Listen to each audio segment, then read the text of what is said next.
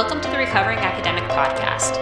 I'm Amanda, and I'm at the beginning of my journey outside of academia through starting my own scientific editorial service. I'm Ian, and I'm in the process of leaving academia, aiming for a career in science communication or editing. And I'm Doctor P M S. I've left academia about one year ago to work as a biotech salesperson, and I'm still in recovery. We're in various phases of transitioning out of academia, and we'll share insights, advice, and problems we encounter at each stage. Hi, welcome to our Recovering Academic Podcast. I'm Clady, and I'm here with Ian and Amanda. And today we're going to talk about tips to use Twitter for networking. Um, I guess that the three of us actually met through Twitter. And we're always telling everybody on our podcast how awesome Twitter is. And although most of our listeners probably found us through Twitter, there might be some that are still not using it, or maybe other newbies that still don't know the best way to interact with people there. Uh, so in this episode, we're going to try to talk about what's the best way that we use Twitter for networking and maybe give some tips mm-hmm. and tricks about it. I guess that we can try to start talking on why you joined Twitter and how you start building your network. Okay. I mean, I joined Twitter because I was blogging. So I started blogging in two thousand seven. Yeah, two, October of two thousand seven. And I um, was running out of... Um, when I joined Twitter, I was running out of time to blog. I didn't have time for those long-form blog posts. And a lot of people had joined that I... whose blogs I read, so I decided to join up so I could write, like, obviously much shorter posts and still get mm-hmm. the same interaction that I did out of the comment sections of blogs, but more in real time. Hmm. So you start blogging before joining Twitter? Yes. So, okay. Oh, uh, interesting. I don't remember what made me initially sign up for Twitter. I was a huge skeptic about Twitter, and, like, I just didn't get it and was like, that seems like a dumb social network. um, first, like, I mean, I joined in twenty eleven, so, like, that's, you know, five years ago now. And, but I've since become a huge convert and advocate for it. Like, and, like, the power where I've really saw, where I really saw the power of Twitter was uh, connecting people at conferences, with con- people at conferences and, like, following, like, a conference hashtag. And, like, the first person I met in real life, because we had met on Twitter first, I was like, oh, this is amazing. And uh, so, and I've been tweeting ever since. And, like, I, you know, it is literally, like, my primary social outlet now. And it's my primary social network. It's where I feel like I can be most myself. Um, and that includes in, like, that includes me being myself in real life. Like, I am probably more myself on Twitter and express myself more on Twitter than, you know, I would if you were sitting next to me in person. Like, not always, but for the most part, that is true. And, like, I, I will literally be tweeting with someone who's I'm in the same room with. Yeah, yeah, yeah. Oh, yeah, we've done that. I've done that with yeah, Twitter. Like, I definitely am that way. Right. So, anyway, and so since then, I've just, you know, like, I, I mean, I love being able to, yeah, like, I mean, meet people through Twitter, like, in real life at conferences. I love the communication aspect of it. That, you know, lets you broadcast, like, conferences and um, like, one of my claims to fame, like, not fame, but, like, one of the things I'm proud of is, you know, I got, I got the the Plant Biology Society, the A S P B, to, like, adopt an official conference hashtag. Because, like, I just emailed them, like, hey, you guys need an official hashtag for the conference that you have to advertise and promote. And they did that year, and they've done it every year since, and it's been growing, and it's awesome. So, yeah, that's I think my Twitter that's story. That... That uh, hashtags are one of the most powerful things on Twitter. And for us, that whenever you go to a conference and the conference has an official hashtag, this is kind of like one of the must do things. Like if you are in a conference, just check the hashtag and start following the hashtag to see what people are writing about the, the conference, and also um, start tweeting your experience, what you are seeing, what you're seeing, what you're listening. Um, and then you will find out people that are in the same conference and you can eventually try to connect and talk to in real life. Right, exactly. And like, I mean, I guess maybe it's slightly bad habit, but you know, I, I tend to be one of the people who like tweets and retweets the most at conferences, and I don't know how annoying that gets when I go to a conference and people just have to mute me. Yeah, I just mute like, the hashtag if it doesn't interest me. But yeah, there you go. I mean, that probably makes sense. Um, that's cool that you can actually mute a hashtag. I guess I didn't know that about Twitter. So. Oh yeah, you can mute a hashtag. That's, and you can also mute some uh, specific words. Like uh, I've done that with like uh, okay. whenever there is like some crazy thing happening, like politic wise, and I kind of feel like I don't want to deal with that. Uh, sometimes oh, yeah. I, I just mute a specific word, and and then you don't get tweets about yes that. Can you schedule a time of muting? Like, can you like say, oh, I'm gonna mute that person for a week, and then it just automatically like lets up? I don't think that. I think that that's not possible. Yeah, I haven't. I think that you have to actively mute and then unmute okay. yes. the person or the hashtag. Or I'm sure Twitter gets this suggestion a lot, but I'm going to immediately suggest that to the Twitter people to be like, "Hey, this would be an amazing feature." Yes. Um, at least for like, I feel like for the academic world, because like I, I do, I like I genuinely worry a lot that I tweet too much and like that I annoy people who follow me. For like other, for whatever reason they follow me, and it's just um, I don't want to like overwhelm anybody. So like if you can like selectively mute for a certain amount of time that's scheduled, and then like okay, I'm interested in that person generally, but for the seven days, I don't want to see what they're tweeting because I just don't care about that conference that they're going yeah. to, or whatever. Yeah, but I think that in that case, you you can kind of like warn your followers, hey, oh, I do. I'm going to go to that conference. I'm going to tweet a lot, so. If you want, just mute that hashtag, and and then yeah, like that's they're not going to mute you. You know, you're yeah. still they're still going to see if you tweet something that is that doesn't have the hashtag. They're still going to see your tweet. It's just like those specific ones. So I guess that that's a way to go. Right, I guess that makes sense. Yeah, I mean that's what I do if people go to like random conferences um, mm-hmm. that I have no interest in interest in, and they start tweeting a lot about it. I just mute the hashtag. Because I'm not a plant biologist. I right. mean, I think the American Society of Plant Biology is a wonderful and fantastic thing to have, but it's not my particular interest. So sure, absolutely. You've never been annoying, but I would just mute the hashtag because it's not my particular cup of tea. Right, exactly. I mean, yeah. I, I mean, again, like I guess this gets into this thing of how you construct who you follow and what you follow and why, and because uh, one of the things about Twitter is. I mean, you can, there's a lot of different words for it, but like, you know, the one that like Chris Hardwick uses is the Twitter genie, where just like, you know, like you're not interested in the A S P B hashtag, but you know, maybe you would just, if you didn't mute it, you would just see something that somebody tweeted with that hashtag that, you know, like I retweeted or something. And it's something that is actually relevant to you for serendipitous reasons. Just like, oh, that is relevant to me and I want to explore that further or interact with that person further. And like, you'll just discover these random things. And like, you know, like we started this podcast because we all knew each other from Twitter. Like this is like a surprising outcome.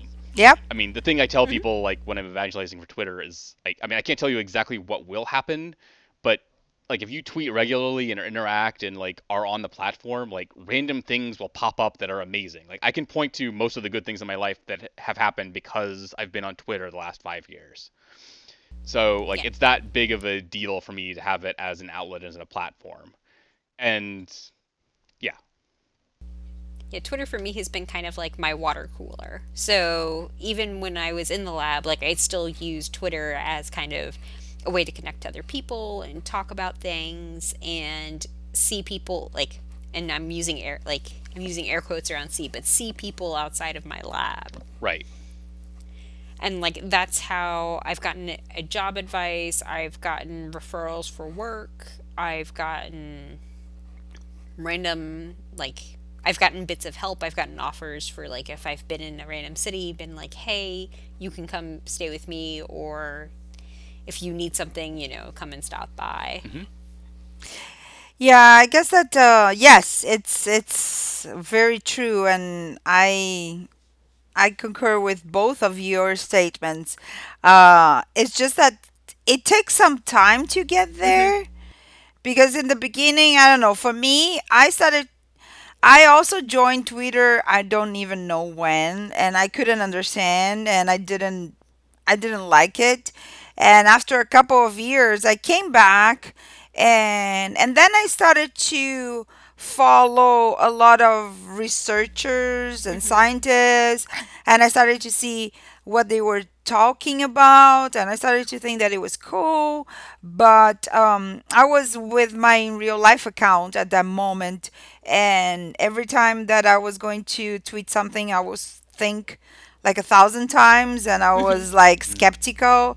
Um, so that's when I, I, I saw that there were a lot of people that didn't write under their names, and I was like, well, let's try to open another one. So I actually did have my Uh, Doctor P M S account in two thousand thirteen, mm-hmm. um, and a lot of people ask me, like, "Oh, why you have that pseudo?" And uh, I don't know if a lot of people know that, but I used to work with neuroendocrinology of female reproduction, and oh. that's why I kind of like, okay, P M S, Doctor P M S, mm-hmm. and and then I started like.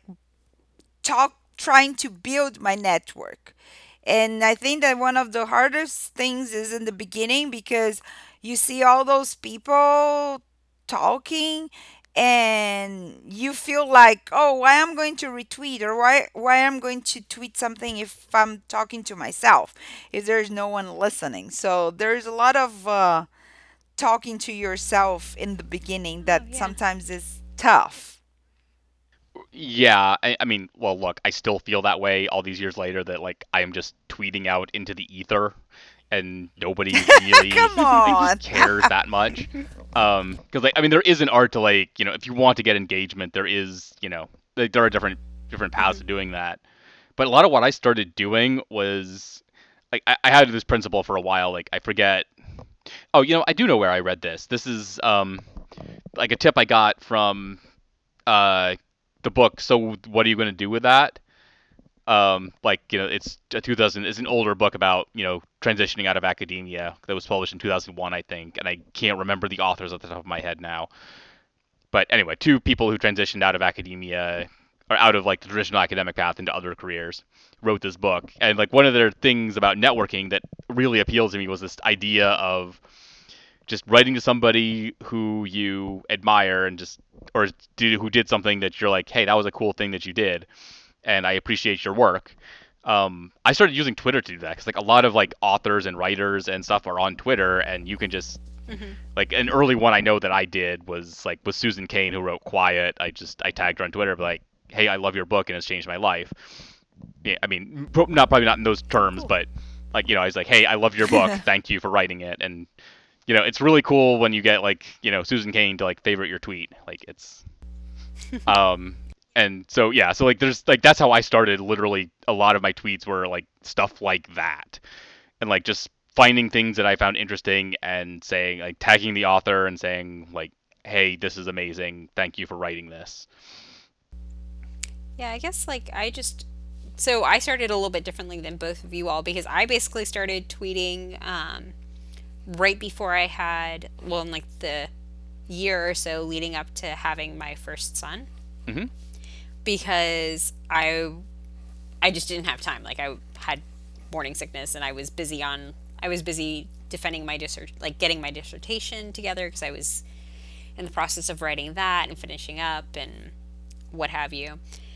So I followed people who I read blog, read their blogs. And I had commented on their blogs. So for that, it was more of just kind of a natural extension from, hey, I read, you know, like, I read Becca's blog, so therefore I, you know, followed Doctor Becca. Right. Or Doc Becca, P H D. And so I followed her on there. Or, like, um, Sugar Scientist, like, we talked on her blog, so of course I started following her. So, like, I followed people, they followed me back, and then it was much more of a, um, I guess more of, it was less thinking, like more, I don't want to say organic, because that sounds so bad. Yeah, it seems that you already had a social network. Yeah, it was more of an extension of my online network already. Right. Yeah, so in, the, in your case, it was a little bit easier, mm-hmm. uh, but... Yeah, I guess that every, like Ian said, everybody is going to have a different experience. Yes. And I guess that we're not here to tell people what's right, what's wrong. It's more like share how we use and and right. how it's sort of working right. for us. Or I, I mean, or yeah, or just sharing some of like the things that we've learned and tips and things maybe not to engage in. So, like, for me, I just always kind of, like, I started learning, like, everything on Twitter, like, people that you follow, all the conversations are very open conversations. So if you have an opinion about something or you have something to say, like, don't think too much about jumping in and saying, like, hey, I think X, Y, or Z, or you can, I can contribute to this conversation, or... I'm expressing, like, people post about things that are going on in their lives, so expressing sympathy and that sort of thing, with the usual caveats. Right. I mean, yes, I agree. Yeah, I think that the rule number one is to interact with people, yes. because Twitter is a social uh, network, so you can tweet, you can follow a bunch of people, but... Um, You're not a robot. You're not mm-hmm. just retweeting things and uh, tweeting news all over. So if you see something that you have an opinion, just talk to people, because the more the people see you as an actual person, uh, the more that they're going to interact with you and be likely to follow you, and you're going to grow your audience there. Yes. And Twitter is all about the conversations. Yes. Right. Yes, it, it is. And it's definitely all about the conversations. And I guess the other rule that we should state up front, like to be like an actual professional person on Twitter is, you know, I guess, what is it called? Like, it's Wheaton's law. Like, don't be a dick. Don't be a jerk. Um, yes. Basically, like, don't be a troll. Don't like, I mean, you can express a dissenting opinion, but don't be like, you know, don't be super cruel about it. Like, you know, it's like, because Twitter can get intense pretty quickly, and you'll see a lot of those hateful, harassing things. Like, I mean, for me, Twitter's been a great platform for just listening also. And one of the things where listening really, like, opened my eyes was, you know, a few years ago um, with, like, some of the sexual harassment stuff going on in science that, Um, I forget what the first one I really followed closely was, but anyway, like, some of those incidents that came cropping up, and just like following the tweets that, you know, especially like women in science and underrepresented groups in science were, you know, they were tweeting all the stuff and like, hey, this is our experience. This is what happened. This is how it is. And like, it's really eye opening to just listen into the conversation and like not even interacting at all. In that case, I was mostly just listening, and every so often I would make a comment saying like, wait, what do you, what exactly do you mean here? Because it's not clear. Um, mm-hmm. And, but like, you know, listening is a powerful use of Twitter. So like, even if you start Twitter just by following a couple of accounts that are relevant to you and just seeking information out, like, you know, like, like I mean, maybe a trivial example is just following the National Science Foundation and the N I H, um, at N S F and at N I H, by the way. Uh, and just, you know, like they'll just post stuff that's institutional for them, but you know, like that's information that you can potentially use, and like you know, you may hear about it before a lot of your colleagues do, because Twitter is fastest to a lot of things. And the good thing about Twitter is that whenever you set up an account and you start following people, it starts to suggest people, and it has this algorithm that it will just, so if you probably if you follow N S F, N I H, it will get that you're into research and will start to to uh, right suggest scientists suggest and like yeah, and you'll see people who reply to the N I H about things, and you'll interact with them. Like I think one of the some of the first people I actually followed were not even like scientists. It was because we you know like Doctor Who fandom basically.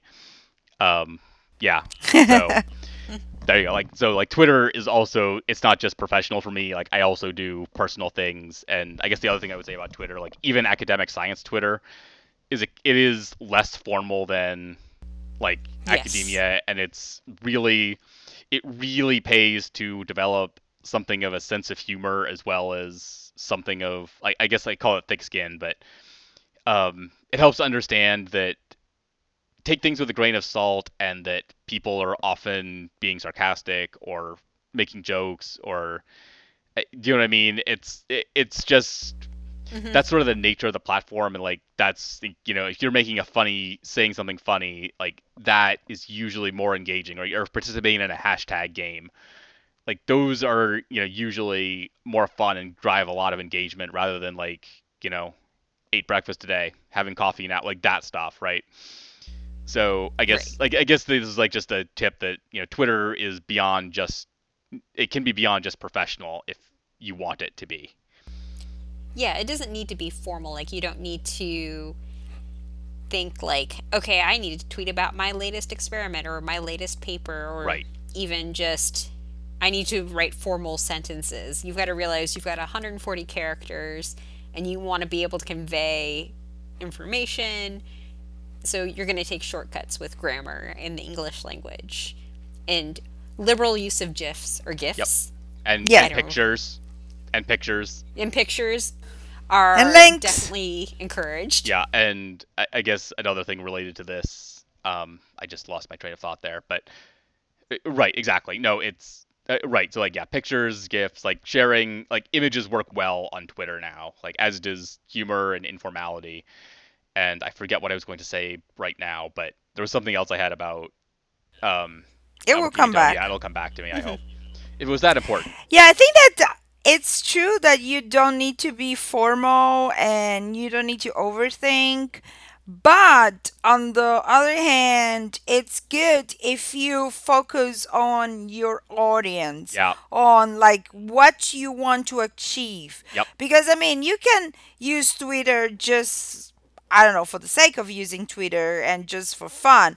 But if you do have some sort of, okay, what is your, what do you want from Twitter? You want to uh, find other researchers, you want to get help, you want to find a job, uh, you want to change your work, I don't know. So I think that then you need to focus on that and follow people. There are like strategic people towards that. Mm. And also, um, whenever you tweet, you focus on your audience and on what you want to pass on them. It's not that you need to be professional twenty-four hours a day, but it's just like uh, they know, like, for instance, like, oh, Ian, he is the uh, plant biologist that write blogs, you know, kind of like to yeah. have the of the uh overall thing, like I am the girl, the neuroscientist that now works with sales. You know what I mean? Kind of like uh, your identity, uh, like our persona. Right? Yes, your persona, and and that has to come not just by your Twitter bio, that by the way is super important, yes. but uh. by what you don't want, like oh scientists that interested in this and this, and then you just tweet about soccer, you know. Right. So like, okay, this brought down to what I was gonna say. So I because right because like when I'm tweeting, like often it'll take me a couple minutes to like actually compose a tweet because like I'm editing and stuff and like trying to fit everything in and phrase it just so, and like I'm thinking about it too.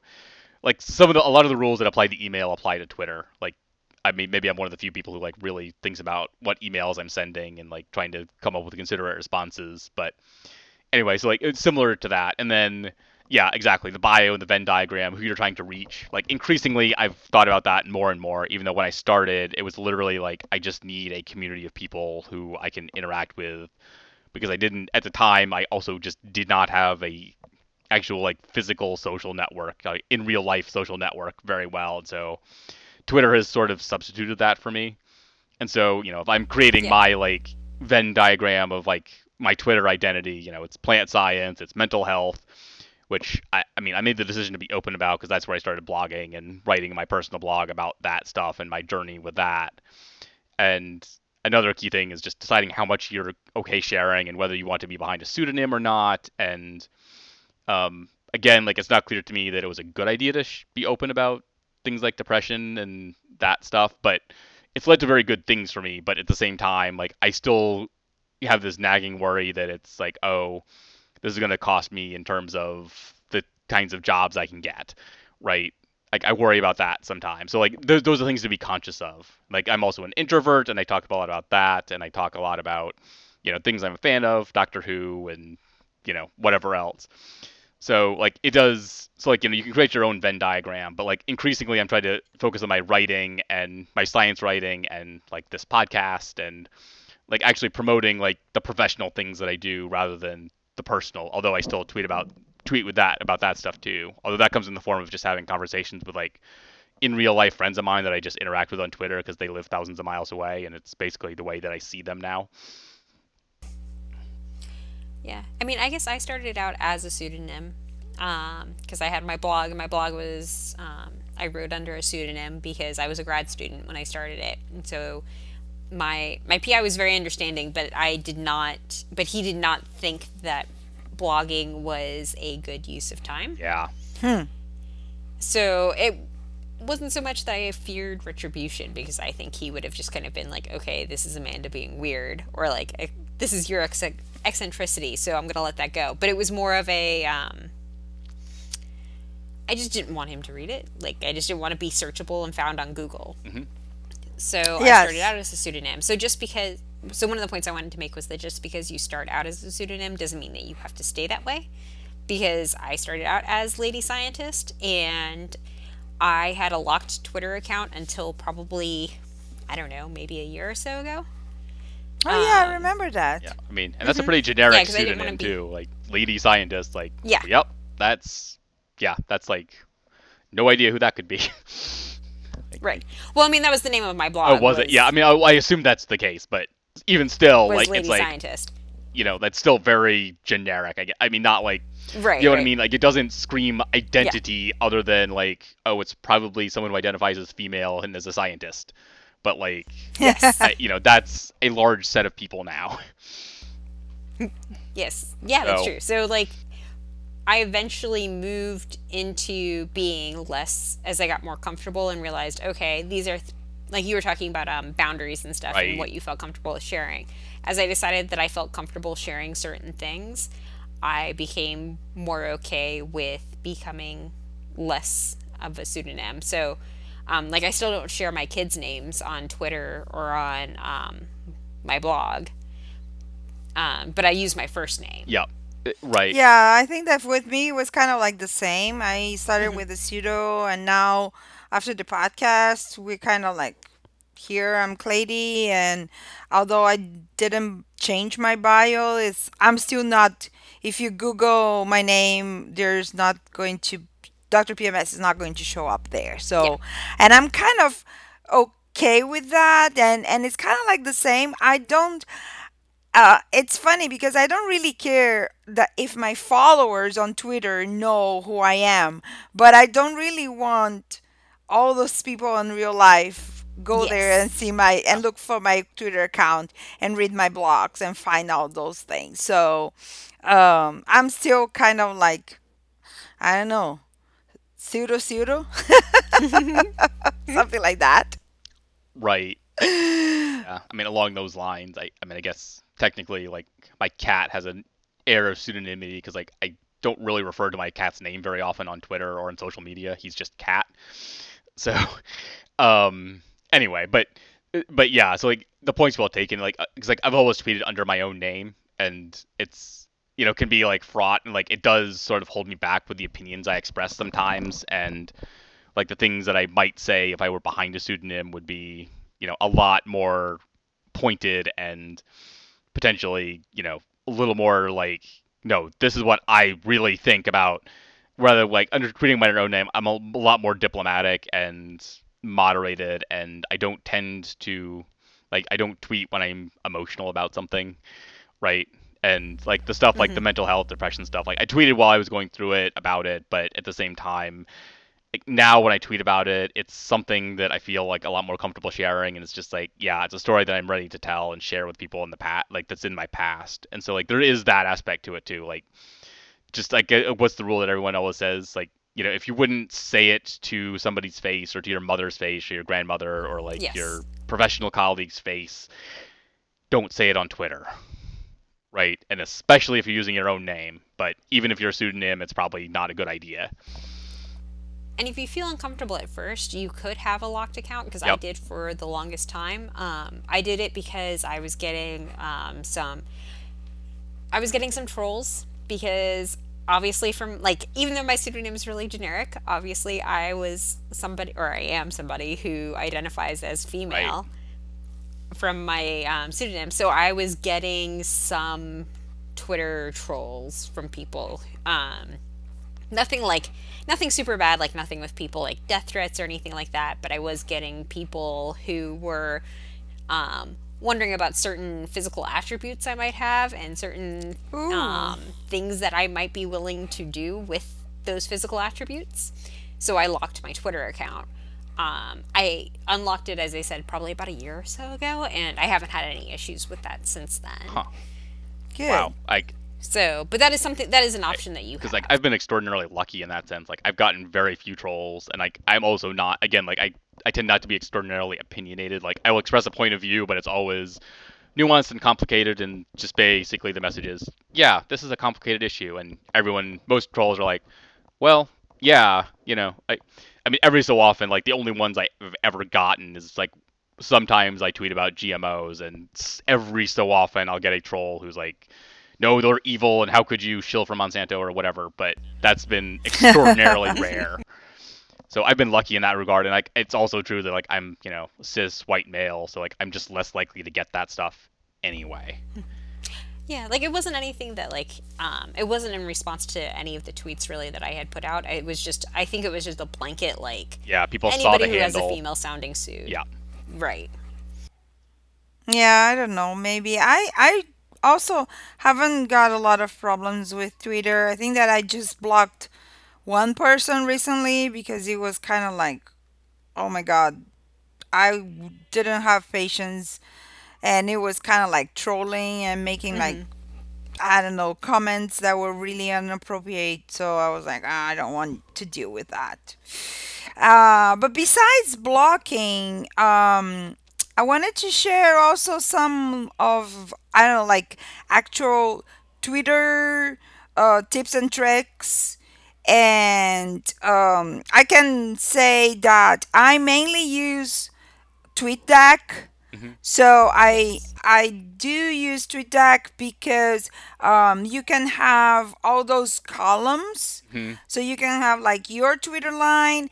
And one thing that I realized is um, if I, I was following a lot of people, and then I was starting to f- to miss a lot of tweets because I was not, if you're not there actively on Twitter, then you can come back, scroll back a little bit on your timeline, but you're not, you're going to miss a lot of things. So yep. I think that you cannot read everything. So to minimize that, I started to do lists. Mm-hmm. So I have several Twitter lists. Some are private. So there are lists that are just like, I do have a, a list that is friends. So it's kind of like my closest friends on Twitter. And I have a column for that. So that it makes it uh, easier to keep up with, uh, with the tweets.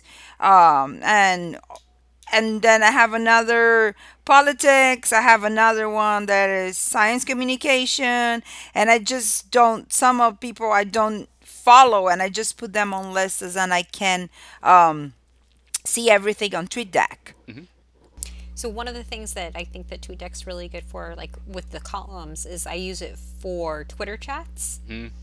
So mm-hmm. I know that you all host the Diversity Journal Club. Yeah. Mm-hmm. So you can actually use a column, set up a column based on a hashtag. So when you guys host those chats for, I think it's an hour yep. once a month, right? Like every yes. third Friday? Yes. Um, like I set up a column that just has the Diversity Journal Club hashtag. So anybody who tweets with that hashtag, I can see as it comes up, and then I can respond to things in there. Um, I also do like the With a PhD tweet, which I think, yep. or With PhD Twitter chat, which I think is every other Monday.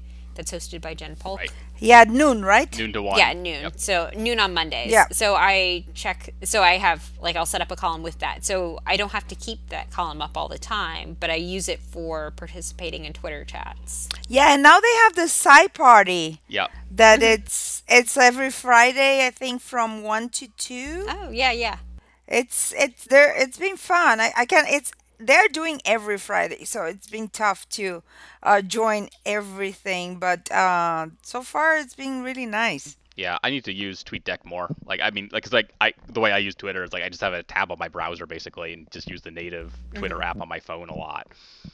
Um, but like I should use TweetDeck on my computer because like that the column thing would be yeah. more convenient. Like there are more efficient ways I could use Twitter for sure.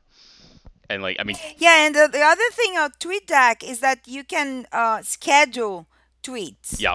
Yes. So that's something that um, if you I don't know you write a blog post and you wanna uh, tell your followers, you know that they're not. You have followers. There are Eastern time. You have followers on like Pacific time. So if you tweet at eight a.m., those people are sleeping, so they're not going to see. So you need to kind of like uh, tweet the same thing, different time. So TweetDeck right. is good because you can schedule tweets on through there. Right, because it's a, you have to be aware that like people have a lot of stuff scrolling through their feeds, and they not may not necessarily see your first tweet about something. And right, so tweeting things, so scheduling them to go out multiple times during a day or during a week really does actually help uh, drive engagement of like a blog post or something you're actually trying to promote. Because like that is one function of Twitter is, you know, promoting the stuff that you're doing. And the other thing I would mention too about engaging on Twitter is one of the things they have is a lot of Roker accounts, which are, I forget, I don't know what the acronym Roker is, but like we mentioned a couple of them, like I am, like I Am SciComm is one, Real Scientist is one that I had, I got to curate mm-hmm. last March. Oh, okay, yeah. And like, I mean, maybe the most famous example is at Sweden is an account that they just they give it to a different Swedish citizen each week, and like that Swedish citizen just tweets for a week from the at Sweden account. Um, yeah. So anyway, so so like those are like you can like you can most of those have like websites you can apply to be on the list basically, and Um, you'll get to curate, uh, get, you'll get to guest curate, and that's another way to like get your voice out there and talk about um, the things that you care about and get involved with like the things that you care about. Like, I mean, I should put in to do I Am SciComm because like I haven't done that yet, but like there's there's those oh, things haven't. that are you know that are out there that you can do that are you know not your own account, but like will promote your own voice. And like it does take time to develop your Twitter voice, so just be aware of that mm-hmm. too. Like it took me years to figure out exactly what my voice was, and I'm still developing it to some extent. Like it's not it's an ongoing process. Yeah, I guess that your life changes, you know. Yes, like right now I'm kind of like trying to be open to other career possibilities, and I'm trying to uh follow to pay more attention to other accounts. I made a special list, and I'm trying to change a little bit the tone of my tweets. And I guess that that's that's life. You just you're constantly evolving. Yeah. Well, I mean, I started tw- like when I started tweeting, I was a fifth year graduate student getting ready to defend my dissertation. And now, lo, these many years later, I have finished um, a couple of postdocs and am starting my own business, and I work for Bite Size Bio. So, like, things that my tone of tweets and what I tweeted about has changed drastically over that time period because it's been, like, many years. Right. And like I said, mine's shifted from, like, super personal to a lot more professional. Yes. Um, like, and that's the big shift I've made, because like, I've always been a postdoc since I've been tweeting, and I've always been in my thirties, and yeah. So anyway. Oh, I was in my late twenties when I started. Shh. No one needs to know that. Yeah, I started tweeting when I was a postdoc, and I was kind of like, hey, I wanna, I wanna be a P I, I wanna be in academia, and I was all excited about that, and uh, looking for jobs and applying for jobs, and then things got shifting, and now I'm here hosting the Recovering Academic Podcast, talking about leaving academia and being happy after there's life after academia. So yeah, life changed, and so does your Twitter account. Mm-hmm. Right. Like most of the guest writing things that I've ever done, like, are because of Twitter, like interactions on Twitter. So, and like, I've learned, like, you know, I've learned about classes that I've taken through Twitter, and just people whose voices speak to me, just like, it's all because Twitter. Right. So mm-hmm. it, yeah, it, it really has helped. And like, especially at conferences, like I said, like it's been a godsend for me to like actually meet people. Cause like I can meet people yes. through Twitter first, then I'll see them at the conference and I can introduce myself a lot more comfortably just because like I know them a little bit through Twitter. Like I can't stress yes. how much that's a godsend mm-hmm. for a person like me. I guess it makes, I'm an extrovert person as well, and I don't, I have no problem of just going there to someone and say, hey, I'm whatever. But I think that Twitter, even for me, uh, it's much easier if you do have some interaction with that person, and if you know something else, uh, and they, if they talk to you, it's it's literally, there's you're one step ahead, right? Right. So yes. yeah. So I guess what we're saying ultimately is, yay Twitter, and it's a very useful tool for your recovering academic um, journey, and for academics and for whoever you are, like you can find a use to use this platform. Exactly. Yeah, and I think that uh, with that, we're wrapping it up. Thanks for listening, and I hope that you to see you next time. Bye bye. Bye. Bye. Thanks for listening to the Recovering Academic Podcast. Our music is from ben sound dot com under a Creative Commons license. You can find us on the web at recovering academic dot net, where you can contact us and subscribe to our newsletter. You can find all of us on Twitter. I'm at Lady Scientist.